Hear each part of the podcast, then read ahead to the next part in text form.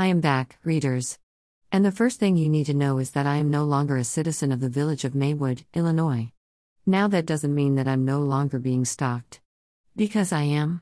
Some members of that same OCD, psychopathic riddled family who stalked me in Latham, Alabama, Maywood, Illinois, and New Orleans, Louisiana also made the move here to Berwyn, Illinois. But, that just made it very clear what I've been saying for decades I'm not stalking them. They're stalking me. I also want to make it very clear that I did not leave my home voluntarily. I was kicked out of Maywood because the village officials didn't want to deal with either me nor the stalkers. Less than an hour after posting the blog post, an end of an era of mismanagement, my old landlord was coming through the door with an eviction notice that laughably had handwritten at the bottom This is not an eviction notice.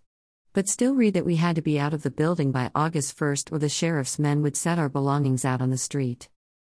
According to that letter, the building had been sold and the new owner wanted to begin much needed renovations by the first week in August.